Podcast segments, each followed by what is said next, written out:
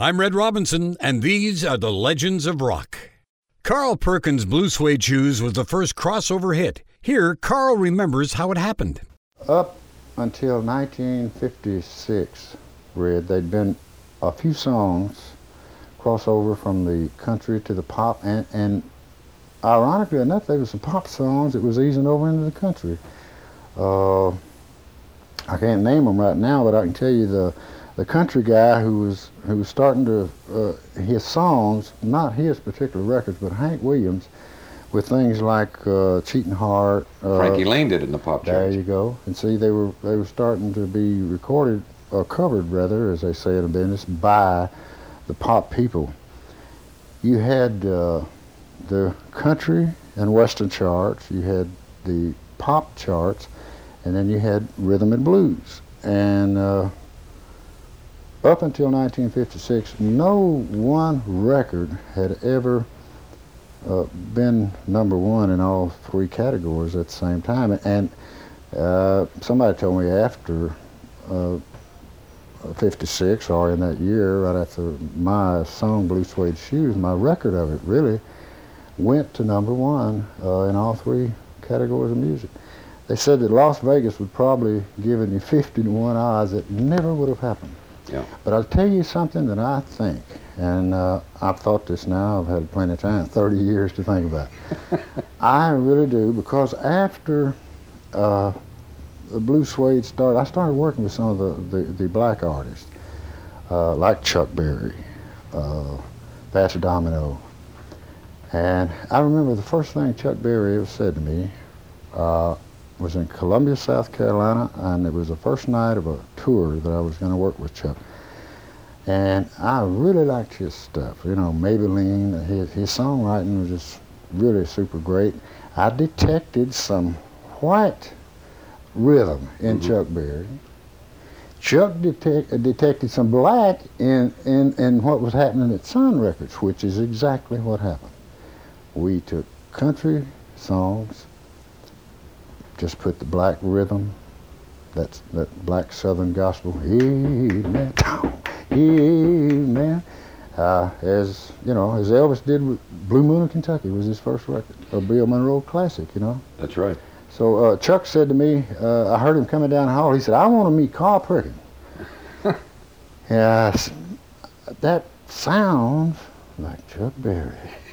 And the door opened. My brother Clayton uh, opened the door. He said, that's Carl. Said, my tongue. And Chuck said, Shona. I got up and I said, Chuck Berry, man, nice to meet you. He said, you know, I I thought you were one of us. I said, well, man, when it comes to music, is there any difference? I never wondered about it when I drop a quarter or a nickel in that jukebox. I want to hear Blueberry Hill. I want to hear Maybellene. Right. Uh, he told me after uh, I met him a day or two after that. He said, you know, and this was back when the, the segregation thing in the South was. You right. know, we we we'd stay in different hotels. I mean, in the South you had to. Uh, that was just the way it was.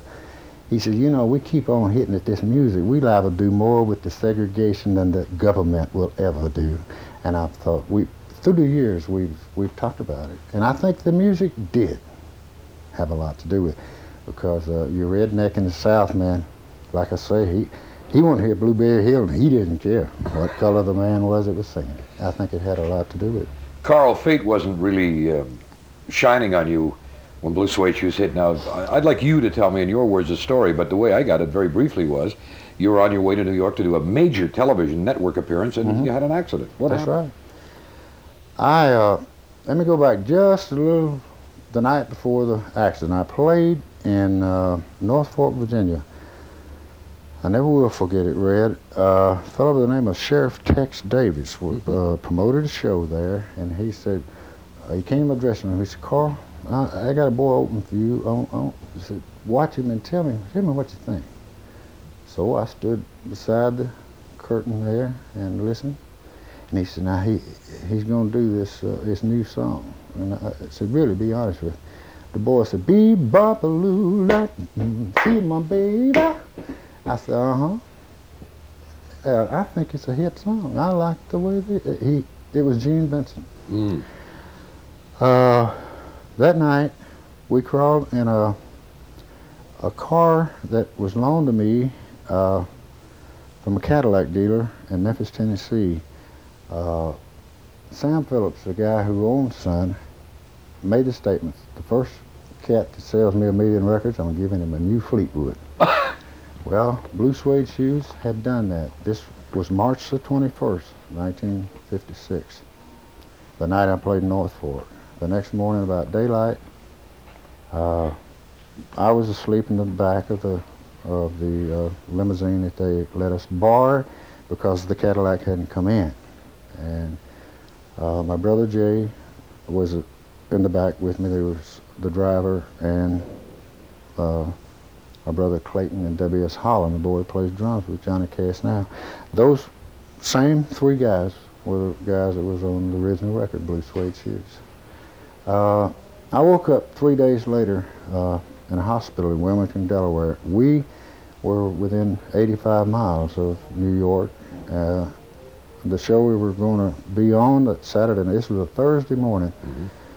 Uh, we were going to be on the uh, Perry Como show. Perry Como. hmm And the following week, I had uh, Ed Sullivan booked. Uh, we we had the major variety shows already in can. But going back a little, I woke up on Sunday afternoon. The first thing I heard landing at hospital flat on my back was that's one of them laying over yonder. I, they put me in a room with about four or five guys. The little hospital uh, was, you know, was full, and uh, I can never outlive the feeling I had when I, I, it broke my neck and I couldn't turn my head, but I was staring at that ceiling, and it was ringing in my ears. This guy said, "I think, I think he's the one that wrote it. I think he's the one that wrote that, that blue suede shoe." And it said there was two or three killed, and I started screaming, and uh, a nurse ran in and she said, uh, "You're going to be all right, Mr. Perkins." But I, uh, they said later that she gave me a, a shot, and I went back to uh, to sleep, uh, only to find out that I did lose a brother. I, I was hurt real bad. Uh, another fellow was hit. The car we hit, uh, he was killed, and it was a, it was a low point in my life, Red. It really was. I, I, I laid there and I talked to the good Lord. You know, I I, I got very close. I look back at it now. Uh, I count it as a as a stepping stone, as as a reminder. Look out, boy. I'm not ready for you to have another hit record. Mhm. I want I want you I want you later on, Perkins. And uh, I, I I started counting what I had left. I had a woman, a good wife, and four. Uh, well, at that time I had uh, two children. One of them was born uh, when I was in the hospital up there. Hmm. She couldn't come to the hospital, but anyway, uh, uh, I watched Elvis do his first network show from a hospital bed, Yeah. and they had me in a cast from my chin down to my waist, and uh, uh, one of the shows that he did, the, I think the first uh, network that Elvis did was maybe uh, Jackie Gleason. Yeah, show. the Dorsey brothers part of the Gleason That's show. right. That's Yeah. right. That was first. And he said, "I want to do my new record." And uh, he said, "One for the money." And I broke out of the cast. I said, "Oh, there it goes." But I found out after Elvis died that they wanted Elvis to cut that song. They, being RCA Victor, wanted him to cut that song right after my record came out. And he said, "That's my friend. He's got a hit, and I'm not. I'll cut it. I'll do it later. I love the song." Uh, I never knew that until Elvis was dead, and my record had already peaked and started sliding down. And he, of course, took it, and uh, it was on uh, an EP. And through the years, Elvis had it in uh, five or six albums, and I've You been must get royalties from that, though, Carl, do you? For writing it? Son, that's the reason I punch out. It's fed that song has fed me and a bunch of hungry children, aunts and uncles. I paid off more 37 Chevrolets than any guy in Tennessee. it's been very, very good. life in general, it really has. It has been good, Carl. And uh, Yeah. not only that, then when the Beatles invasion came, they were big fans of yours. Yeah, and yeah. they covered your material with things like Matchbox. And Sure did. You ever meet the boys? Yeah, my uh, my boys were in school back then. Of course, this record of "I Want to Hold Your Hand," I mean, every kid on the block was going, "Ah, yeah, yeah, yeah, yeah, I want to hold your hand," and they was bringing home pictures of you. I said, "Well, they look like girls, you know. They them boys' hair's too long."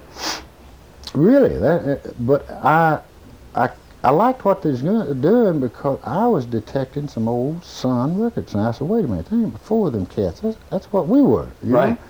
And, and I thought I heard some simplicity in that guitar of George's. Uh, you know, I said, wait a minute. Then Stan, the oldest son, came home one day and he had a Beatle uh, uh, book. Some boy in his class said, he said, Daddy, them long-haired boys you talking about, them Beatles? I said, yeah. He said, George Harrison loves you. I said, well, he don't know nothing about me, boy. They're in England. He said he does. It's right here in the book.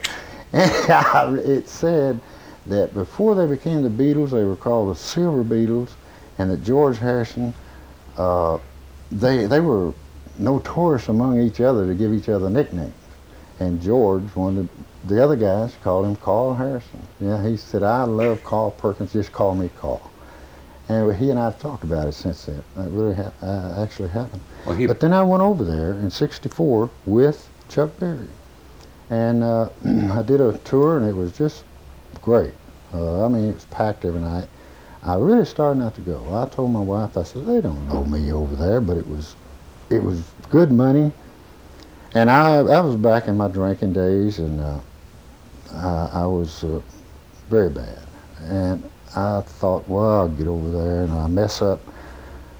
Uh, I just don't need to go. I was telling Carl this, but this great lady and those four children, something said, she believes in you, man, go.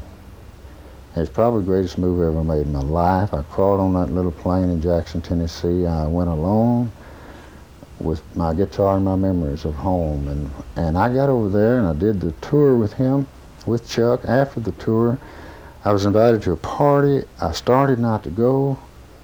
I said, man, I got to go to Tennessee in the morning. This was the promoter of the show, and he said, you, you might ought to go to this one. Uh, I said, okay, but I can't stay long.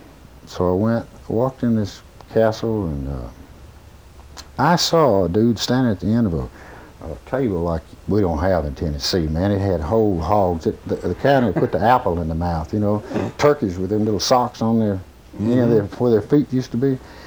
I mean, it was a feast. and I told the guy that, uh, uh, the booking agent, I said, that, that boy at the end of that table looks just like one of them little Beatles, that, that Ringo. He said, I got news for you, Perkins. That is Ringo. At that point, Ringo spotted us. We just walked in the hall of this big, beautiful mansion, and uh, he stepped up in a chair and he tapped on that high-priced silver with a spoon or something. Everybody hushed. He said, ladies and gentlemen, he's here, Mr. Carl Perkins. I looked around to see who they was talking about. yeah, right. But it was for, it was, the party was for me. And I, I wound up sitting on the floor uh, with a rhythm guitar, and there sat John, Paul, George, and Ringo on a couch like this asking me, uh, uh, George how did you kick off right string with the wrong yo-yo? And I, he was blowing my mind. I'd forgotten that was an old Sun song. He said, no, that's not hardly the way, but that's close enough. He knew every lick I ever heard. And uh, that night they invited me to uh, recording studio at Abbey Road, uh, Abbey Road, yeah. And uh, I remember I got back to the hotel where I was staying, and I called my wife in Tennessee, and I said, tell my boys, them little long-haired boys they was talking about, I'm going to watch them record tonight, and Val, I'll be a day late. She said, Carl, I'm so thankful. I knew you'd do it.